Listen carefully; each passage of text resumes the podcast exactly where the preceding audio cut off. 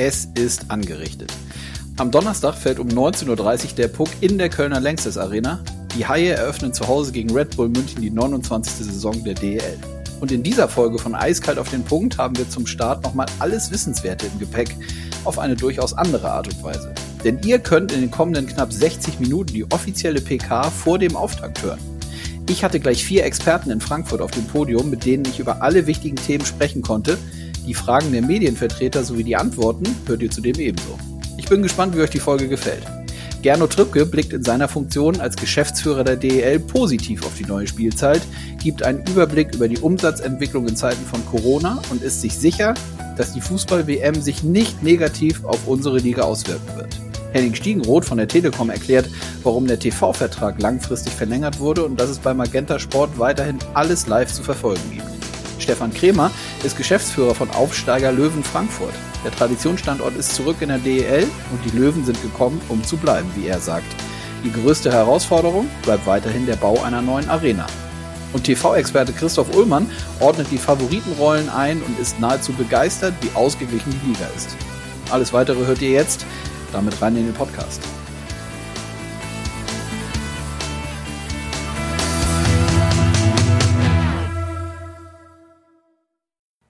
Ja, und damit hallo und herzlich willkommen zur Saisonauftakt-Pressekonferenz der Penny DEL.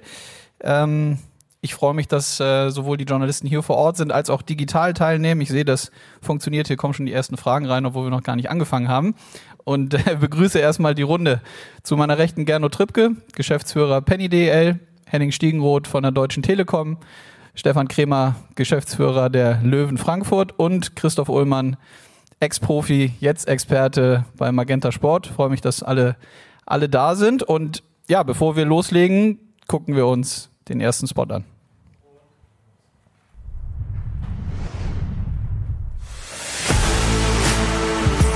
Es geht wieder los. Die 29. DEL-Saison steht vor der Tür.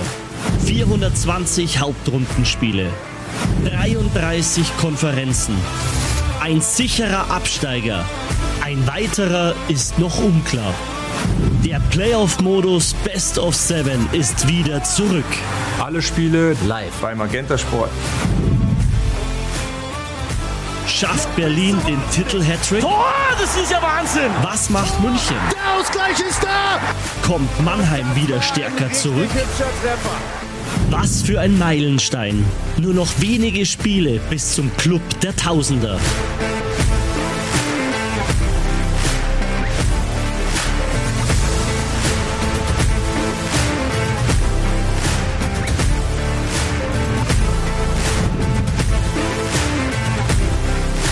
Erzrivalen nach Köln.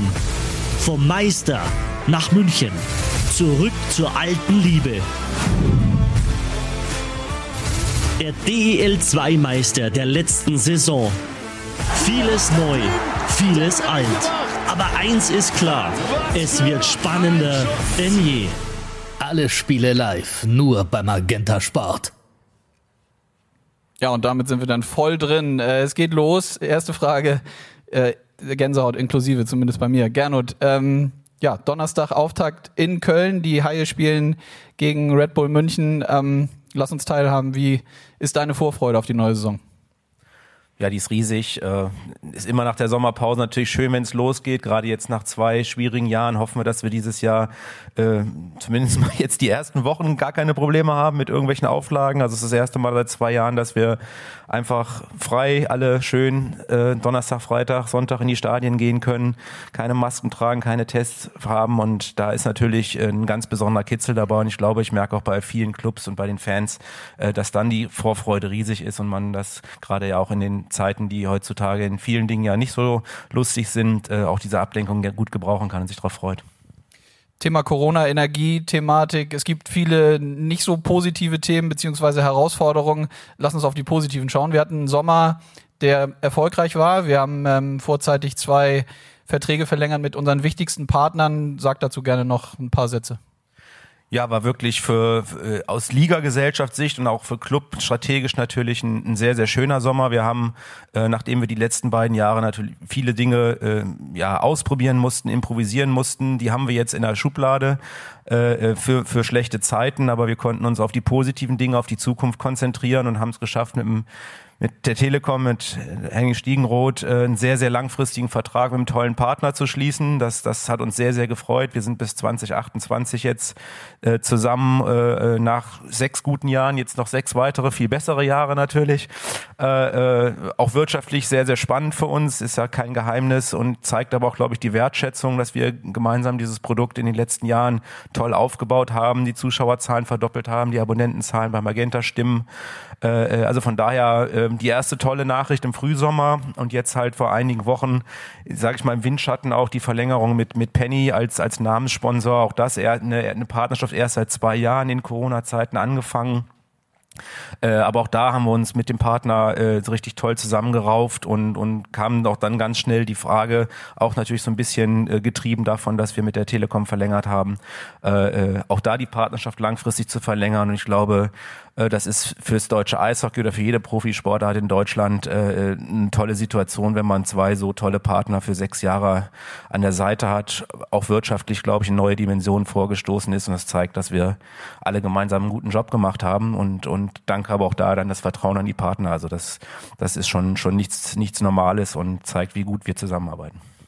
Ja, und dann sind wir beim Partner der Deutschen Telekom, Magenta Sport. Henning, ähm, bist heute hier, vertrittst äh, die Telekom. Was war letztlich aus eurer Sicht der ausschlaggebende Grund, den Vertrag vorzeitig und langfristig zu verlängern? Ja, Gerno hat es schon ein bisschen gesagt. Wir haben eine sehr erfolgreiche und vertrauensvolle Partnerschaft. Äh, die haben wir immer gelebt in der Vergangenheit und da war es für uns dann auch ein leichtes zu sagen, warum machen wir nicht weiter, warum äh, committen wir uns nicht frühzeitig. In der Tat, die letzten zwei Jahre waren nicht ganz einfach. Äh, wir haben aber versucht, das Beste draus zu machen. Wir hatten tolle Zuschauerzahlen. Wir haben äh, in der letzten Saison über 20 Millionen Zuschauer gehabt. Wir haben das ständig äh, steigern können. Und, und das hat uns natürlich auch Zuversicht gegeben, dass wir das weitermachen. Wir haben gutes Feedback von den Fans, von den Clubs, von der Liga bekommen. Und da haben wir natürlich gesagt, machen wir weiter. Und vor allen Dingen, wir haben auch einen Push in der Digitalisierung. Digitalisierung, dafür steht die Deutsche Telekom. Da wollen wir weitermachen. Wir haben noch viel vor äh, in dem digitalen Bereich.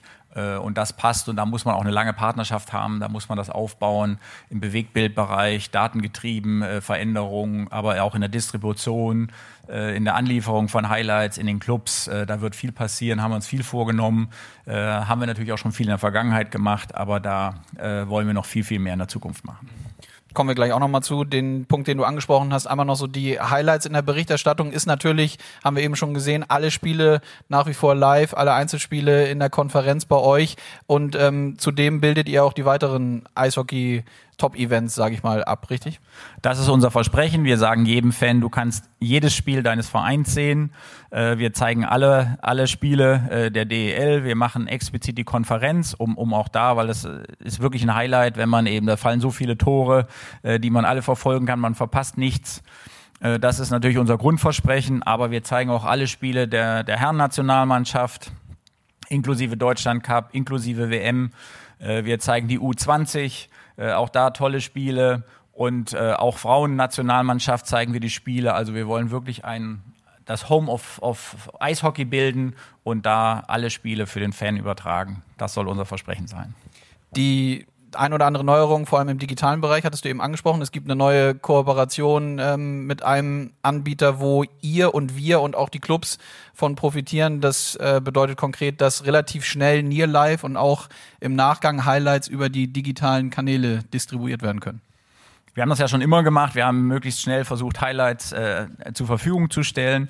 Aber mit diesem automatisierten Tool, was KI-basiert ist, können wir eben noch schneller Clips zusammenstellen. Wir können sie noch einfacher distribuieren zu den Vereinen, zu der Liga und haben somit einen riesen Asset auch für Social-Media-Kanäle um möglichst schnell eben Berichterstattung und vor allen Dingen zielgerichtet äh, Berichterstattung dann liefern zu können in den einzelnen Kanälen.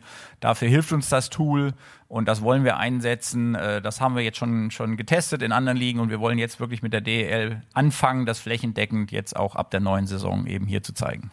Letzte Frage dazu. Man kann schon sagen, dass wir, du hast gesagt, ihr habt das ausgetestet, dass man im Vergleich zu den anderen Sportarten mit dem Tool schon ein Stück weit einen kleinen Vorsprung zumindest ja, hat. wir ne? merken vor allen Dingen gerade in Social Media Kanälen, man ist halt unheimlich schnell. Man, man kann sehr schnell äh, Clips zur Verfügung stellen, kann anteasern und das, das macht einen Spaß. Da haben wir jetzt schon, sehen wir jetzt schon, dass wir deutliche Steigerungen hinbekommen. Äh, und das wollen wir jetzt natürlich die ganze Saison auch in der DL eben, klar. Ganze Saison, DL, gutes Stichwort und gute Überleitung zu dem Aufsteiger. Äh, Frankfurt ist wieder zurück. Ähm, ja, wie ähm, ist bei euch die, die Aktualität? Wie ist die Vorfreude auf die neue Saison? Ja, die Vorfreude ist riesig. Ne? Das kann man sich vorstellen. Als wir 2010 in der vierten Liga gestartet sind, war unser großes Ziel, dass wir zurückkommen in die DL. Frankfurt ist ein äh, Traditionsstandort im Eishockey und ähm, ja, die Vorfreude ist, wie ich es gerade gesagt habe, riesig und ähm, wir können es kaum abwarten, dass wir dann tatsächlich am Freitag auch unser erstes DL-Spiel absolvieren werden. Gab es eigentlich bei ich glaube, wir duzen uns, ich kann das jetzt auch machen. Gab es bei dir mal in der Vergangenheit, du hast die letzten vier Jahre angesprochen, gab es mal so Momente, Momente, wo du gesagt hast, da ah, es, es ist hakelig, wir kriegen es vielleicht nicht wieder hin oder warst du und ihr immer positiv, dass es irgendwann wieder zurückkommt? Auch Hintergrund der Frage, ihr habt euch ja auch die letzten Jahre dafür beworben, eben oben in der höchsten Spielklasse zu spielen. Also man, in zwölf Jahren, da passieren natürlich eine Menge Dinge, wo du dir sagst, Mensch, das hast du dir anders vorgestellt, aber das sind die, die Klippen, die du umschiffen musst. Insofern ähm, haben wir das alles, ähm, denke ich mal, mit Bravour gemeistert, sind ein stabiler Standort, auch was das Finanzielle angeht. Letzten Endes ist das ja immer mit das Wichtigste auch, ne? dass du einfach ein verlässlicher Partner bist für die Liga, ähm, egal in welcher Klasse du spielst, aber natürlich auch für deine Fans ähm, und ähm, genauso auch für deine Sponsoren und Partner. Und ähm, das war für uns immer der Fokus, dass wir einfach finanziell stabil sind und äh, haben uns stetig weiterentwickelt, so dass wir dann äh, durchaus jetzt auch ähm, in der DL angekommen sind, nicht nur sportlich, sondern auch finanziell. Das war unser großes Ziel.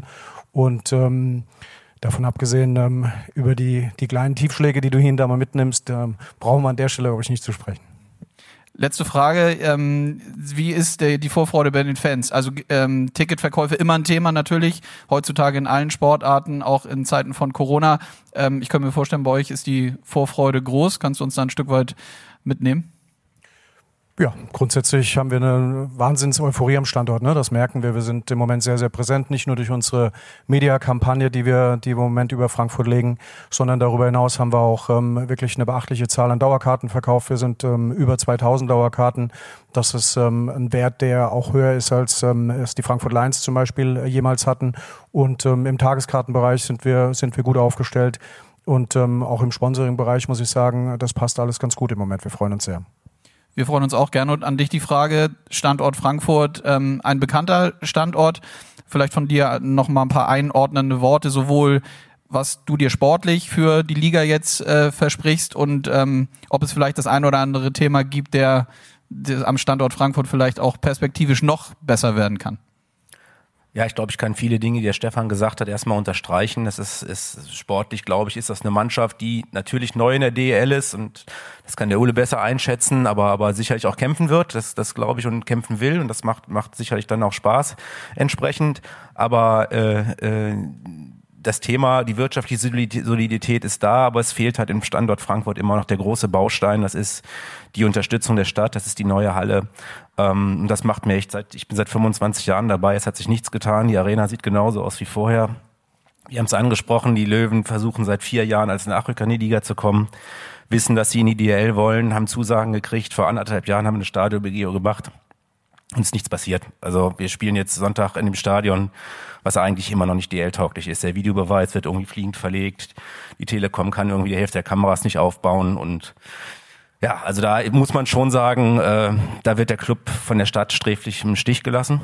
Das, das ist ganz klar so. Und auch die Thema neue Arena, auch das ist ein Thema seit 25 Jahren. Äh, jetzt habe ich wieder von einem neuen Projekt gehört. Es gab zwei Projekte, die mit Investoren ready to go waren. Ähm, jetzt gibt es ein neues Projekt, für die gibt es aber keinen Investor. Also da kann sich jeder überlegen, wie lange das dauert. Und das ist, glaube ich, für den Stefan und für seine Jungs extrem frustrierend, weil der Standort ist super, das Potenzial ist da, was Zuschauer, Sponsoren angeht, aber er kann es natürlich in dieser Halle gar nicht, gar nicht aktivieren. Also von daher hoffe ich, dass da ein Umdenken kommt und äh, das ist so ein bisschen der Wermutstropfen und wir waren echt teilweise jetzt entsetzt, wie wir dann dem Club wir müssen euch helfen, wir wollen euch helfen, ihr seid Teil der Gruppe, aber äh, auch die Telekom, wir drücken jetzt alle Daumen äh, oder alle Augen erstmal wieder zu für ein paar Wochen, weil äh, es in anderthalb Jahren nicht möglich war, irgendwie ein paar Kabel zu verlegen. Und das ist halt echt schwer. Gut, also haben wir mit der Stadt Frankfurt noch ein paar weitere Baustellen, sage ich mal, die natürlich weiter bearbeitet werden müssen. Ähm, lange dabei, 25 Jahre hast du eben gesagt, das ist eine gute Überleitung zum nächsten Thema. Ähm, ich weiß nicht, ob alle Spieler, die wir jetzt sehen, 25 Jahre dabei waren, aber es gibt welche, die in diesem Jahr die Chance haben, die magische Zahl von 1000 zu erreichen. Ein Trainer haben wir mit Don Jackson am zweiten Spieltag, das tausendste Spiel als Trainer. Und es gibt vier Spieler und ähm, die gucken wir uns jetzt an.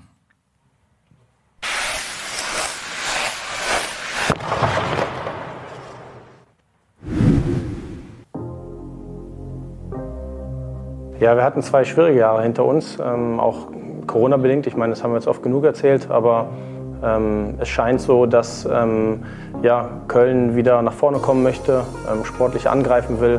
Und das freut mich persönlich sehr. Und ähm, dementsprechend sind wir jetzt heiß, dass bald losgeht. Vieles ist, ist neu bei uns und ähm, da freut man sich natürlich äh, oder ist gespannt, ob auch alles so funktioniert, wie man sich das vorstellt und wie man sich das vorgenommen hat. Und Deswegen, gerade wenn man ein bisschen älter wird, dann sieht man die Vorbereitung auch immer noch ein bisschen anders. Ähm, ich weiß nicht, die, ich glaube, es war jetzt meine 21. Vorbereitung. Mhm. Ähm, deswegen wird es Zeit, dass es losgeht und ähm, deswegen freut man sich natürlich drauf. Wie jede Saison haben wir äh, eine sehr gute Vorbereitung gehabt bis jetzt, aber wir sind natürlich froh, wenn endlich die Punktspiele losgehen. Äh, wir wieder unsere äh, Gegner sehen, die wir das ganze Jahr haben vor uns und äh, wo wir wieder kämpfen können um jeden Zentimeter auf dem Eis. Das wird, das wird der Punkt sein, wo es endlich wieder losgeht. Da freuen wir uns drauf. Wir wollen natürlich ganz klar gut in die Saison starten. Das heißt natürlich mit Siegen. Und äh, wenn wir das irgendwo äh, ähm, schaffen, glaube ich, ist es schon äh, ähm, sehr, sehr wichtig für die DEG auch äh, schon ein paar Punkte zu sammeln, dass wir uns, ich sag mal, ein kleines Polster erarbeiten können. Ähm, das darauf kann man stolz sein und das macht mich auch stolz. Ähm, auf der anderen Seite sage ich, ähm, ich bin ja schon 40 Jahre alt. Ich meine, es ist ja natürlich klar, dass man irgendwann auch die 1000 Spieler erreicht. Ähm, ich freue mich drauf. Ich werde stolz darauf sein, wenn ich es erreichen werde. Ja, 1000 Spiele, ich glaube, das ist, äh, ist eine ganz, ganz, äh, ganz, ganz schöne Zahl. Also ich denke, für mich persönlich ist es nur ein Beweis dafür, dass ich äh, lange Zeit bei einem Top-Club spielen konnte und mir hat das Spaß gemacht. Und ich hoffe, dass noch ein paar Spieler dazukommen. Ja, es, ähm, es ehrt mich natürlich, da vielleicht irgendwann mit aufgenommen zu werden. Ich weiß aber auch, wie, wie Eishockey sein kann. Es sind doch noch einige Spiele. Deswegen ähm, konzentriere ich mich jetzt ehrlich gesagt einfach mal ähm, auf den Saisonstart. Ich möchte mit den Haien erfolgreiches Eishockey spielen dann gesund bleiben und dann im besten Fall erreiche ich es dann dieses Jahr. Wenn man 1000 Spiele in der deutschen äh, Eishockey-Liga erreicht, äh, dann musst du schon ein paar Jährchen auf dem Buckel haben und ähm, das zu erreichen ist natürlich schon, äh, schon was Besonderes, ganz klar. Mhm.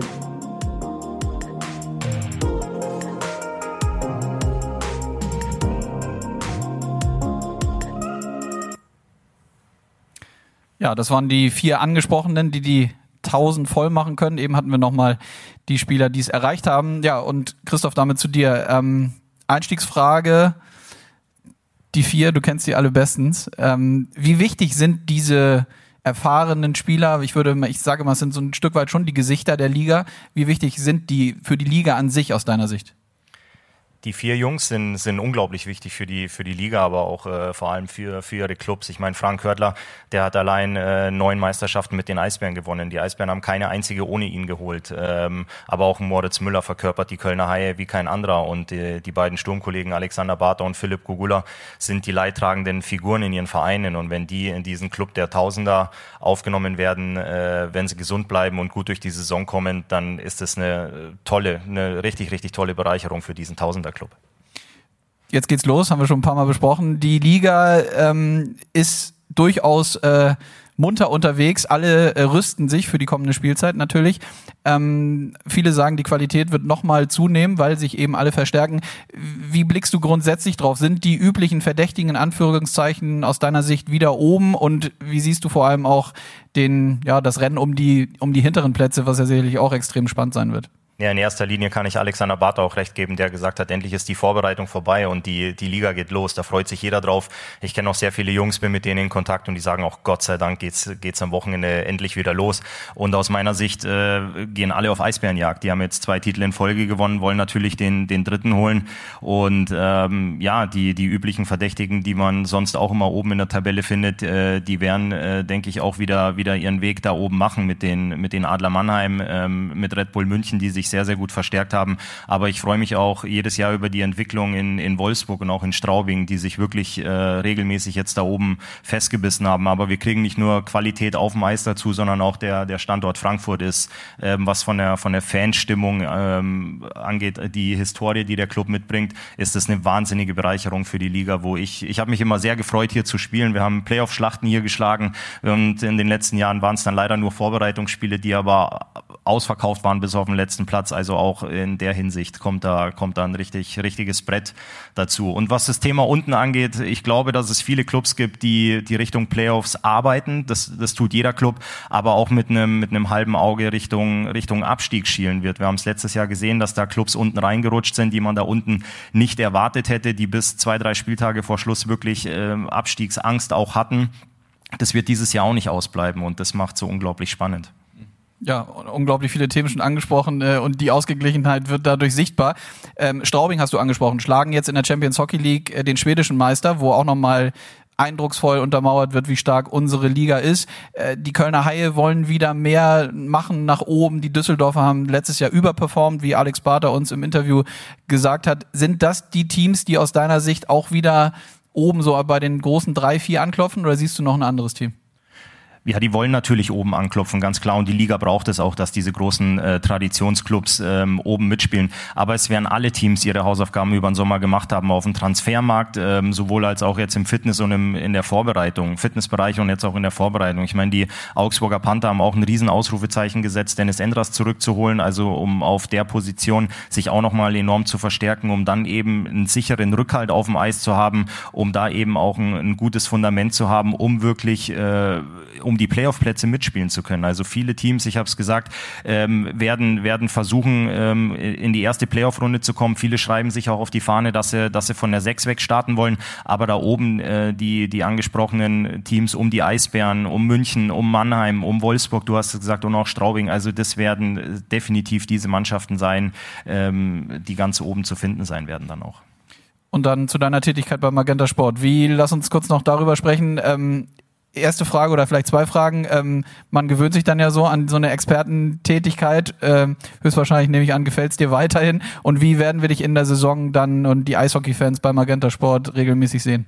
Also der Buchungskalender wurde uns jetzt zugeschickt, der ist bis zum Jahresende durchterminiert. Ich habe die äh, ganzen einzelnen Spiele alle nicht im Kopf, aber ich freue mich am kommenden Wochenende bin ich äh, gleich beim großen Kracher in München am Sonntag gegen äh, gegen die Adler Mannheim zu sehen, eben auch als Experte und ähm, also das ist was, was unglaublich Spaß macht, weil man hat noch den den Zugang zu den Jungs, zur Kabine. Ähm, ich weiß auch, wovon ich spreche. Ich habe selbst 19 Jahre in der in der Liga gespielt und das macht dann einfach unglaublich viel Spaß. Jedes Spiel ähm, bringt seine andere Geschichte mit. Ähm, jedes Spiel hat seine seine Besonderheiten und auch die ganzen Thematiken drumherum sind immer, sind immer faszinierend. Und wenn man das dann den, den Zuschauern zu Hause näher bringen kann, wie zum Beispiel eine Mannschaft aggressiv vorcheckt, warum sie in den letzten zehn Minuten doch mehr ähm, defensiv spielt, um das, um das, äh, um die Punkte nach Hause zu bringen, oder wie man in einem Viererblock äh, Unterzahl spielt oder wie in Überzahl aufgezogen wird. Das ist einfach cool, weil ich krieg äh, unglaublich viel Feedback. Ich glaube, ich habe erst eine, eine böse Nachricht bekommen über, über die sozialen Netzwerke nach einem, nach einem Spiel, wo ich dem äh, Herrn dann aber auch freundlich zurückgeschrieben habe und er dann auch gesagt hat, Mensch Christoph, das ist so sympathisch, du machst es, du machst es so ehrlich und ähm, ja, wenn du den Leuten da halt äh, das Produkt noch besser nach Hause bringen kannst, ähm, dann macht mir das einfach unglaublich viel Freude. Sehr gut, freuen wir uns drauf. Ähm, der Vollständigkeit halber auch die Eishockey-Show geht bei Magenta Sport äh, wieder los. Also wirklich alle, alle bekannten und erfolgreichen Formate, ähm, auf die sich dann alle Eishockey-Fans freuen können. Ich danke schon mal bis hierher von meiner Seite und dann gebe ich gerne äh, die, die Frage in die Runde, ob es Fragen gibt. Erstmal vielleicht hier vor Ort und dann, ich sehe hier schon, hier sind wie gesagt einige eingetrudelt. Also gerne Marc, ja.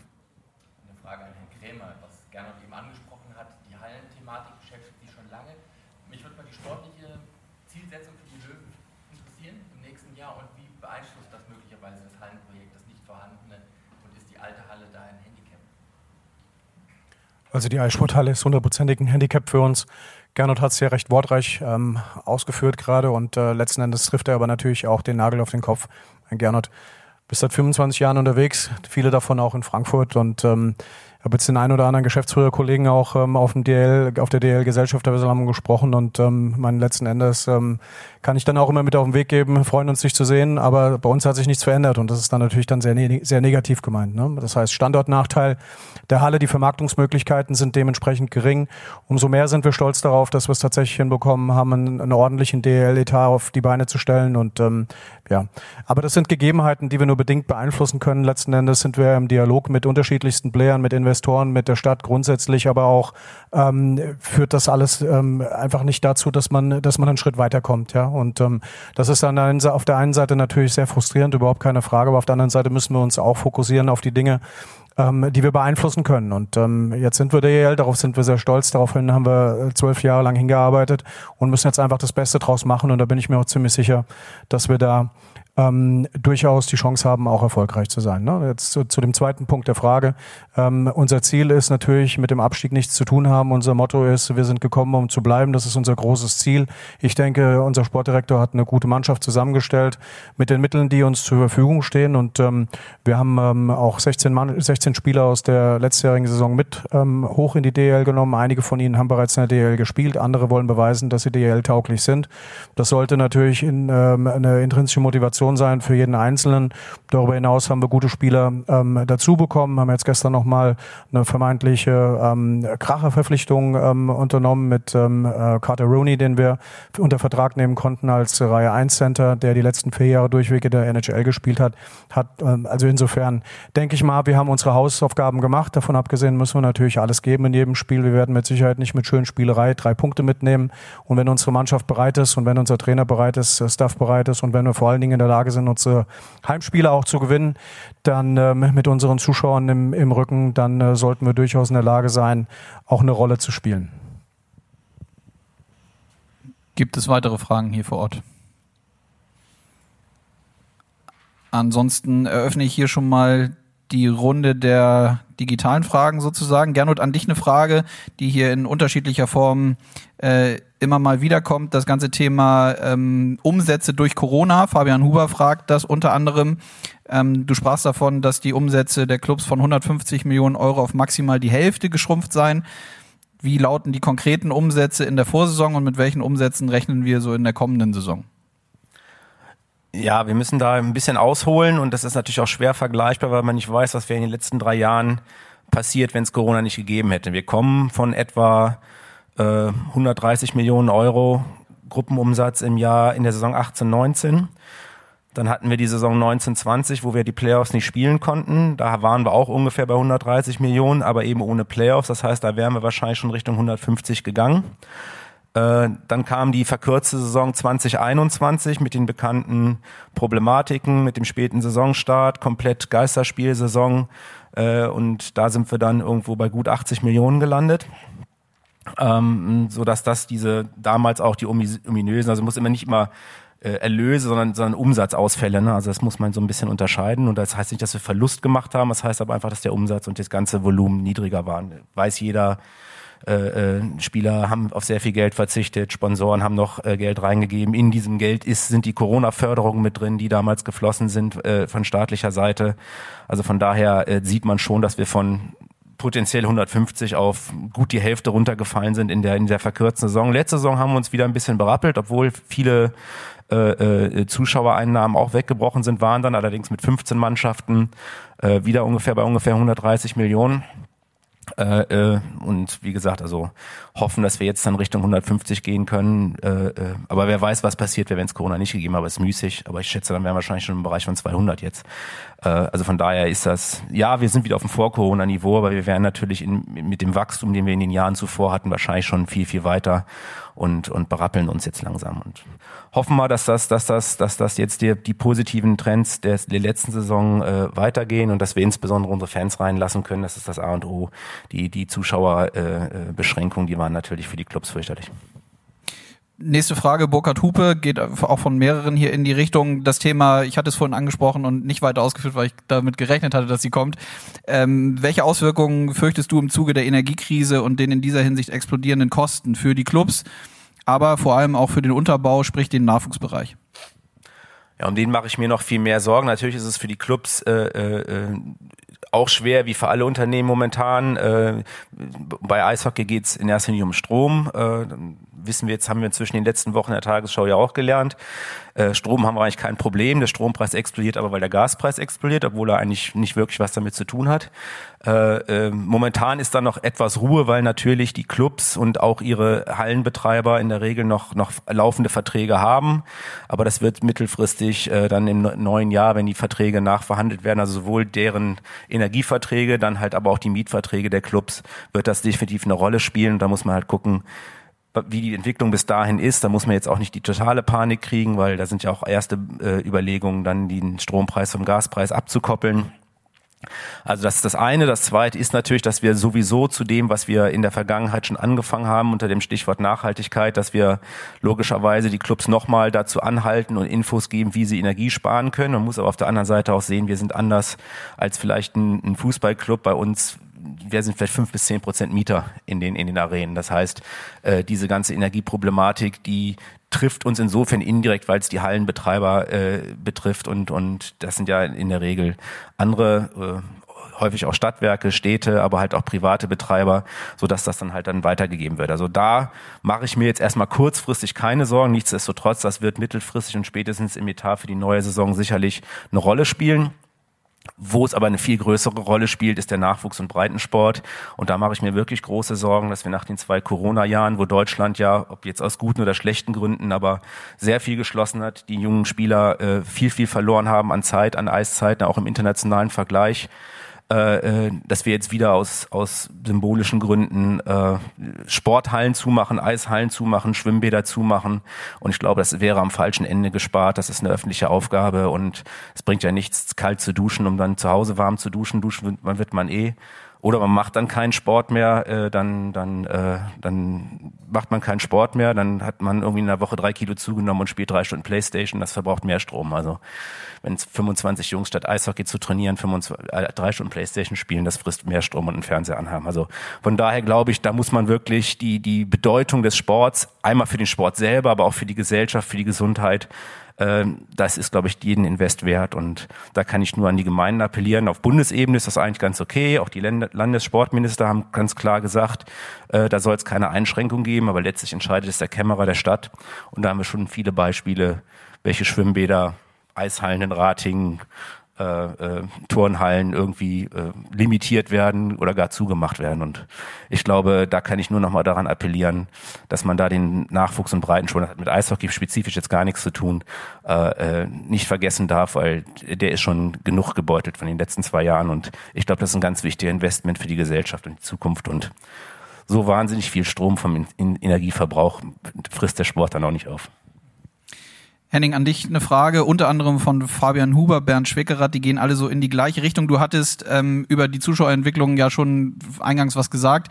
Hier gibt's noch nochmal die Fragen, ob ähm, du so ungefähre, oder ich ist wahrscheinlich ziemlich genau, aber vielleicht eine ungefähre Range im Vergleich zu den anderen Sportarten geben kannst, wo Eishockey im Kontext da steht, was so die Entwicklung angeht und auch durchaus, ob ihr zufrieden seid mit der Entwicklung der Einzelspiele.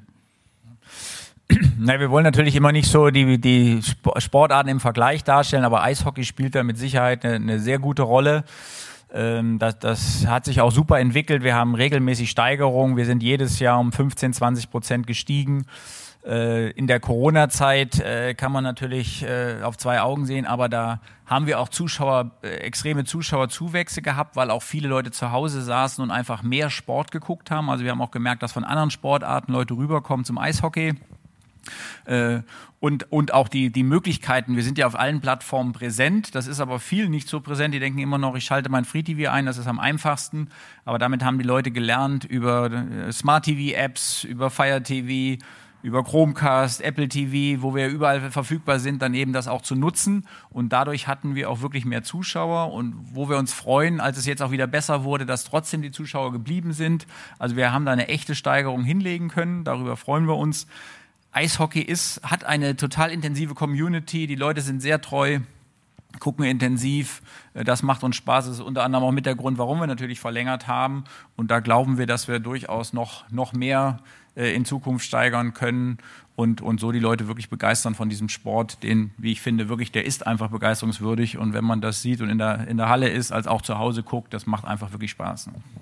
Eine Frage von mir noch. Ich hoffe, ich habe das richtig aufgeschnappt und verstanden. In der Senderstruktur gibt es doch nochmal so leichte Anpassungen, dass gewisse Sachen, und ich glaube, dazu gehört doch Sport und Eishockey auch, auch nochmal für den Konsumenten ein Stück weit einfacher zu finden sind, richtig? Ja, wir versuchen natürlich den Fan immer da abzuholen, wo er ist. Wir haben auf unserer Magenta TV Plattform jetzt bewusst, wir haben da natürlich schon lineare Kanäle gehabt, wir haben aber nochmal einen Magenta Sportkanal quasi geschaffen auf dem Kanal 50, wo wir für alle Magenta TV Kunden kostenfrei äh, diesen Sportkanal etabliert haben. Und da werden wir auch regelmäßig Live-Spiele vom Eishockey ja, nicht, natürlich nicht alle. Wir wollen auch immer noch natürlich Pay-Kunden bei Magenta Sport haben. Aber wir wollen dem Magenta TV-Zuschauer hier den Zugang so, so leicht machen, wie es nur geht. Er kann auf einer Fernbedienung einfach auf 50 schalten oder Programmtaste hoch runter äh, und kann dann sofort den Sport genießen. Also wir wollen es jedem Kunden so einfach machen, wie es nur geht. Daran anknüpfen, letzte Frage. Und am Donnerstag können es wirklich alle sehen, richtig? am Donnerstag können es wirklich alle sehen. Ja, die Leute glauben das dann immer nicht und sagen immer, wir müssen ins Free TV, aber nein, es können bei uns alle gucken. Sie müssen einfach nur www.magentasport.de eingeben oder auf die Magenta Sport App die runterladen und gucken. Man muss nichts machen, sich nicht registrieren, man kann einfach direkt gucken. Es ist wirklich einfach. Oder in jedem Smart TV Gerät äh, die App aufrufen und gucken. Sehr gut, haben wir das auf jeden Fall als wichtige Info auch. Marc, du hast noch eine Frage. Ja,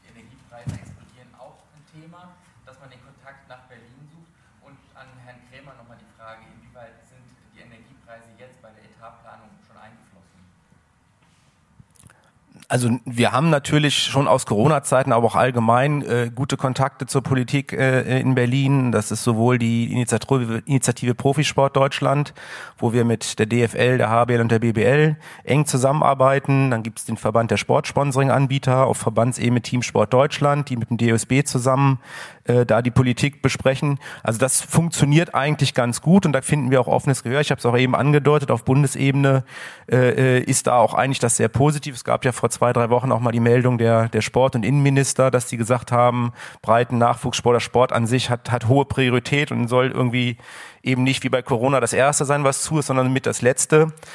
Nur wie ich gesagt habe, letztlich entscheidet es der lokale Hallen, Arenen, Sporthallenbetreiber und das sind in der Regel die Kommunen und der Kämmerer.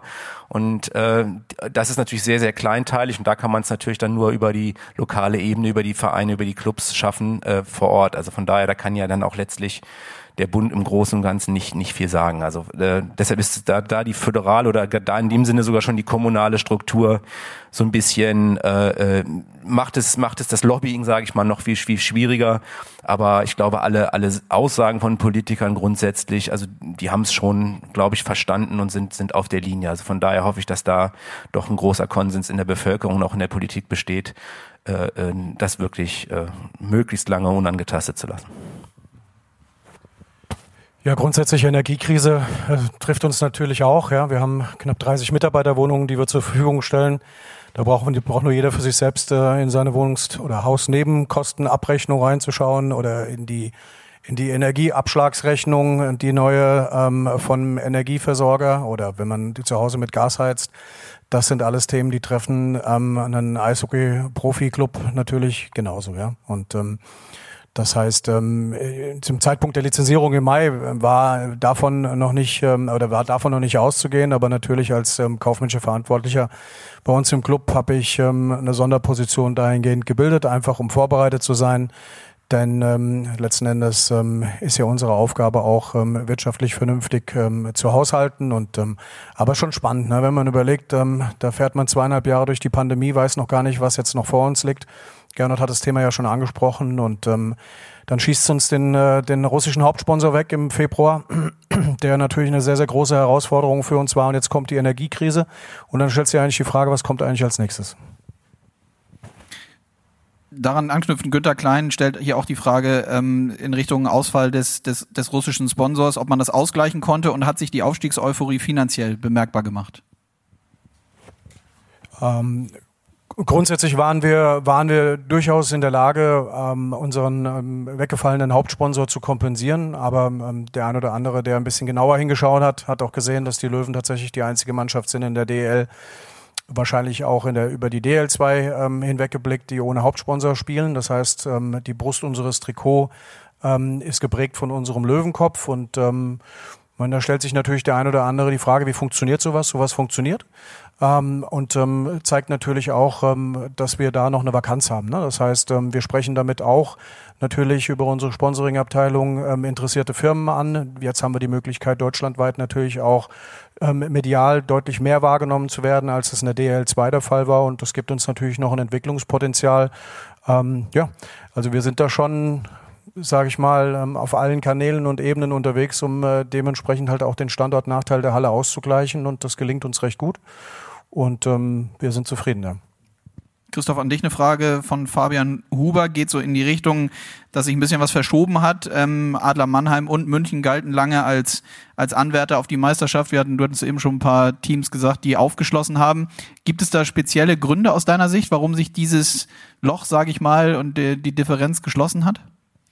Ja, die anderen Mannschaften machen natürlich auch ihre Hausaufgaben. Das ist ganz klar. Also du, du siehst, dass da ein paar Teams davon eilen und dann krempeln sich die anderen auch die Ärmel hoch. Ich habe es äh, selbst erlebt, als ich nach Augsburg damals gewechselt bin, wie, wie da gearbeitet wurde, als wir ins Halbfinale gekommen sind und äh, uns für die CHL qualifiziert haben. Also die anderen Teams sind da auch sehr, sehr fleißig. Und für mich ein ganz, ganz tolles Beispiel war, was in Bietigheim letzte Saison passiert ist.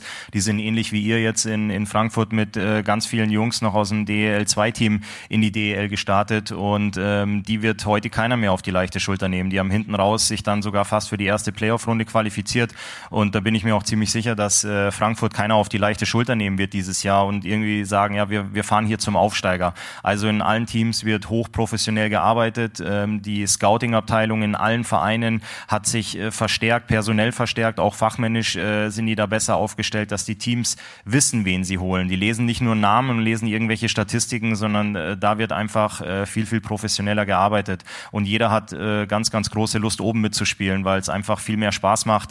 Ähm, angefangen daran, du gewinnst Spiele, du holst Punkte, du holst dir mehr Zuschauer rein, die Stimmung ist besser. Am Ende kriegt der Spieler dann vielleicht noch einen kleinen Bonus, wenn er die nächste Runde erreicht. Also ähm, von daher, ähm, ich find's toll, wenn, wenn sich das oben ähm, alles so ein bisschen zusammenschiebt und äh, am Ende auch jeder jeden schlagen kann. Und dann eine Frage zu Don Jackson. Den hatten wir jetzt eben in den O-Tönen nicht. Ähm, auch mit Grund, denn ihr habt ihn, äh, Magenta Sport hat ihn äh, besucht vor der Saison, gibt's auch zeitnah, glaube ich, ein langes Interview. Können sich alle drauf freuen. Äh, sag mal aus deiner Sicht zu diesem sehr, sehr erfahrenen Coach, der über Jahre in der Liga bei uns ist, etwas. Ja, er ist der erfolgreichste Coach, der, der je in der, in der DEL gecoacht hat. Also die, äh, die Meistertitel mit Berlin, der Titel Hattrick mit München sprechen da komplett für sich. Ich habe auf dem Hinweg äh, gehofft, dass du mich nicht auf ihn ansprichst, weil ich habe auch jede Playoff-Serie, die ich gegen ihn gespielt habe, habe ich verloren. Ähm, das hat dann auch wenig Spaß gemacht. Nee, aber auch das, das Echo aus der Kabine ist einfach gut. Er hat einen, hat einen guten Draht zu den Jungs, er spricht die Sprache der Spieler und er schafft es Jahr für Jahr, ein Team auf die Beine zu stellen oder aufs Eis zu schicken, das am Ende um die Meisterschaft mitspielt. Und ich glaube, da sind wir uns alle einig, wenn wir die, die Mannschaften von Don Jackson in der Vergangenheit verfolgt haben oder denen beim Eishockeyspielen zugeschaut haben.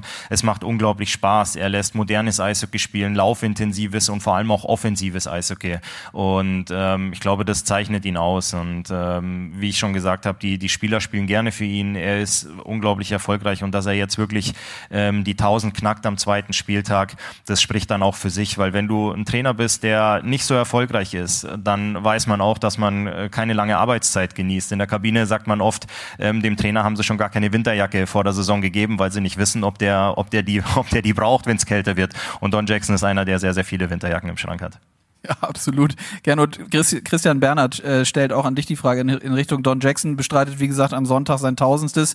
Ähm, er wirkt meist ruhig und stoisch, war er für die Liga in all den Jahren auch immer einfach zu handeln, handeln. Ja, er hat seine zwei, drei Aussetzer mal gehabt irgendwie. Äh, den größten in der Champions League, da musste ich dann nichts mit, hatte ich dann nichts mit zu tun, konnte ich dann auch schmunzeln. In Ambri mal, auch zu Recht muss ich natürlich sagen.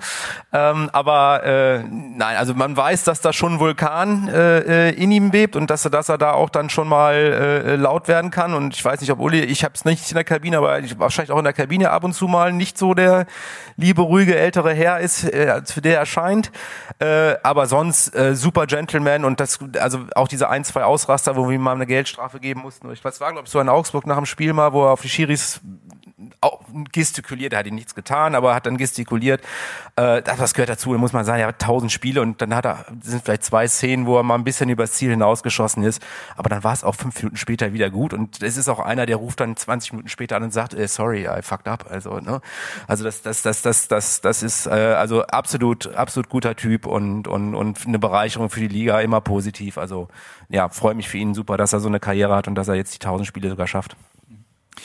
Bernd Schwickerath, an dich auch noch eine Frage. Ähm, wie gesagt, wir wollten uns eigentlich auf die positiven Themen äh, fokussieren, aber hier gibt nochmal natürlich äh, Corona-Pandemie so ein bisschen den Ton an. Ähm, hat sich erfragt beim Spielbetrieb etwas geändert? Sind im Moment regelmäßige Tests geplant? Ähm, Return to Play, also zwei, drei Fragen dahin, vielleicht ähm, dahingehend eine Antwort von dir, auch mit dem Blick, dass wir ja schon in der Spielordnung ein, zwei Sachen, Kleinigkeiten angepasst haben wir haben ein paar Kleinigkeiten angepasst. Also grundsätzlich gilt wie im normalen Leben auch aktuell kein Testprotokoll, kein Impfprotokoll. Und wir haben uns auch mit den Clubs darauf verständigt, dass wir da jetzt keinen vorauseilenden Gehorsam walten lassen werden, sondern uns an die Vorgaben, die die, die Behörden dann machen, äh, halten werden und an die dranhängen werden. Da ist aktuell toi toi toi äh, äh, nichts im Busch, aber wer weiß, was ab 1. Oktober passiert, dann kommt das neue Infektionsschutzgesetz, dann geht das natürlich wieder an die Länder und da muss man abwarten, aber da haben wir halt, wie ich vorhin gesagt habe, auch die verschiedenen Maßnahmen, insbesondere die Clubs, die Hygienekonzepte natürlich in der Schublade, dass man dann reagieren kann. Äh, ansonsten von der, von der Spielordnung her haben wir äh, weiterhin den Punktequotienten verankert für den Fall der Fälle, weil äh, er ist jetzt mal zu, zu tragen gekommen wegen Corona, aber es kann ja auch rein theoretisch sein, dass irgendwann mal ein Spiel am letzten Spieltag wegen höherer Gewalt ausfällt und nicht nachgeholt werden kann. Also von daher ist das eigentlich in den Jahren zuvor eine gewisse Lücke gewesen, äh, äh dass wir hier eine Regelung getroffen haben für Spiele, die einfach aus nicht zu vertretenen Gründen von einer Mannschaft nicht nachgeholt werden können. Also deshalb gibt es den Punktequotienten in der Hoffnung, dass wir ihn nie wieder brauchen. Äh, aber er ist verankert und wir haben eine etwas andere Regelung jetzt für für Verlegungen, was Corona-Spiele an oder was Verlegung angeht. Äh, äh, wir haben die 10 plus 1 Regelung, die gibt's weiterhin. Die bedeutet, dass äh, wenn ich nicht mit 10 plus 1 Spielern antrete, habe ich verloren. Und ich, egal aus welchem Grund. Und es gibt den einzigen Grund, dass ein Spiel äh, verlegt wird wegen zu wenig Spielern, die vor Ort sind. Das ist, wenn mehr als 15 Spieler in behördlicher Quarantäne sind. Dann ist das ein Grund, ein Spiel zu verlegen und wenn es nicht verlegbar ist, nicht zu werten. Aber dieses, äh, äh, ich steuere jetzt quasi meinen Kader und gucke, damit ich unter 10 plus 1 komme. Also wir haben jetzt eine absolute Grenze.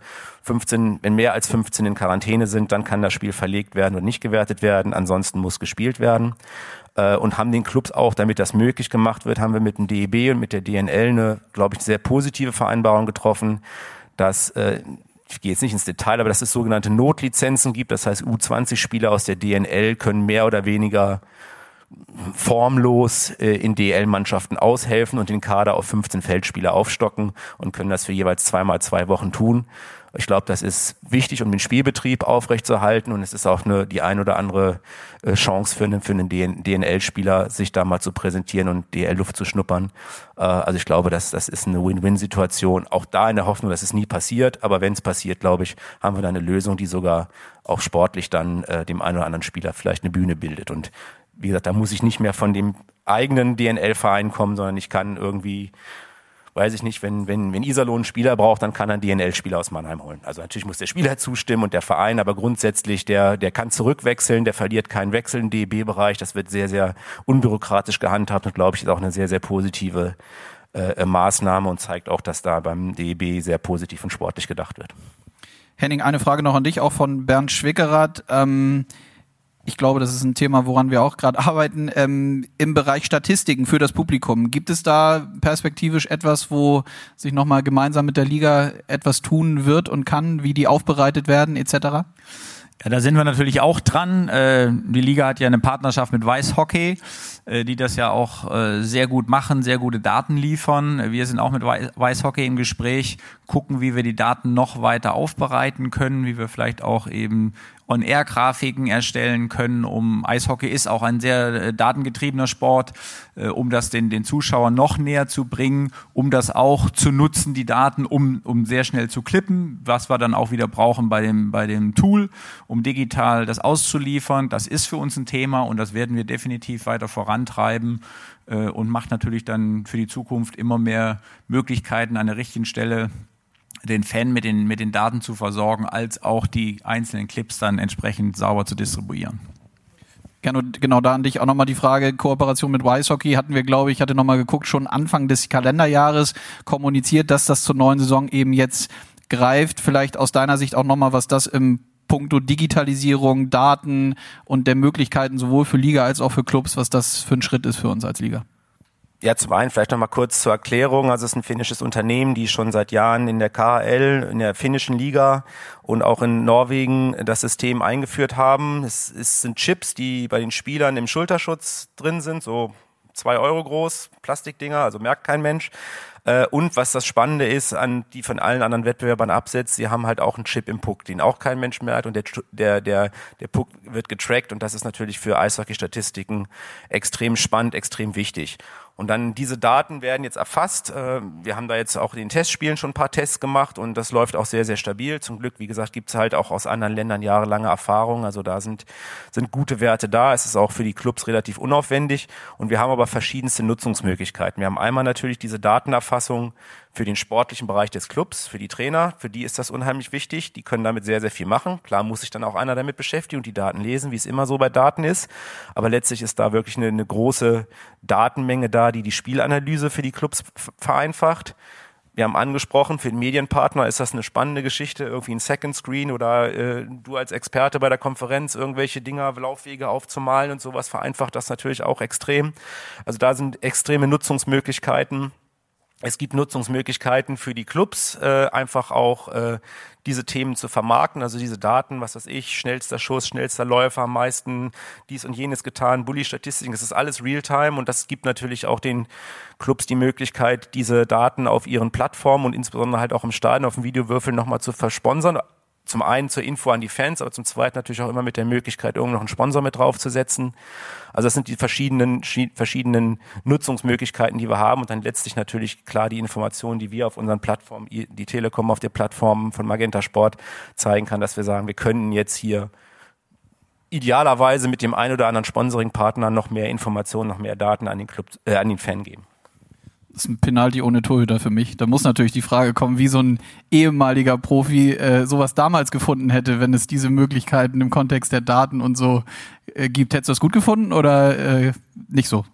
Es ist schon, es ist schon super interessant. Also die Teams greifen da natürlich auch drauf zurück, ähm, dass auch jetzt schon ähm, deine Eiszeit, deine Wechsel, äh, wie viele Wechsel du im Spiel hast, das hängt nach dem Spiel alles sofort in der Kabine aus. Das ist schon unglaublich interessant. Natürlich, äh, früher kannte man das alles nicht und dann hast du halt auch gesagt, wenn du ein Gegentor kassiert hast, Coach, ich hatte meinen Mann. Heute kann der äh, sich alles angucken ähm, auf dem Video, aber auch diese ganzen eben angesprochenen Daten sind für uns ähm, dann bei Magenta zum Kommentieren super hilfreich, super nützlich. Da freue ich mich schon schon sehr drauf. Aber die, die Teams, die Trainer und auch die Jungs, die, die spielen, die freuen sich, wenn sie solche Daten nachher auch, auch sehen und haben, weil sie dann eben auch wissen, okay, das waren meine, meine, so viele Wechsel hatte ich, so und so oft stand ich am Eis, so oft habe ich geschossen. Ich war vielleicht der Schnellste, ich habe den härtesten Check gefahren. Ähm, das sind schon, das sind schon coole Infos. Und man frotzelt sich höchstwahrscheinlich in der Kabine untereinander dann auch, ne? Das ist ja gang und gäbe, oder? Dafür ist es ja auch da letztendlich, glaube ich. Gut, äh, wir biegen auf die Zielgerade. Gernot, an dich noch eine Frage, die möglicherweise oder hoffentlich für alle interessant sind. Ähm, viele Ligen kämpfen um die Aufmerksamkeit hinter König Fußball.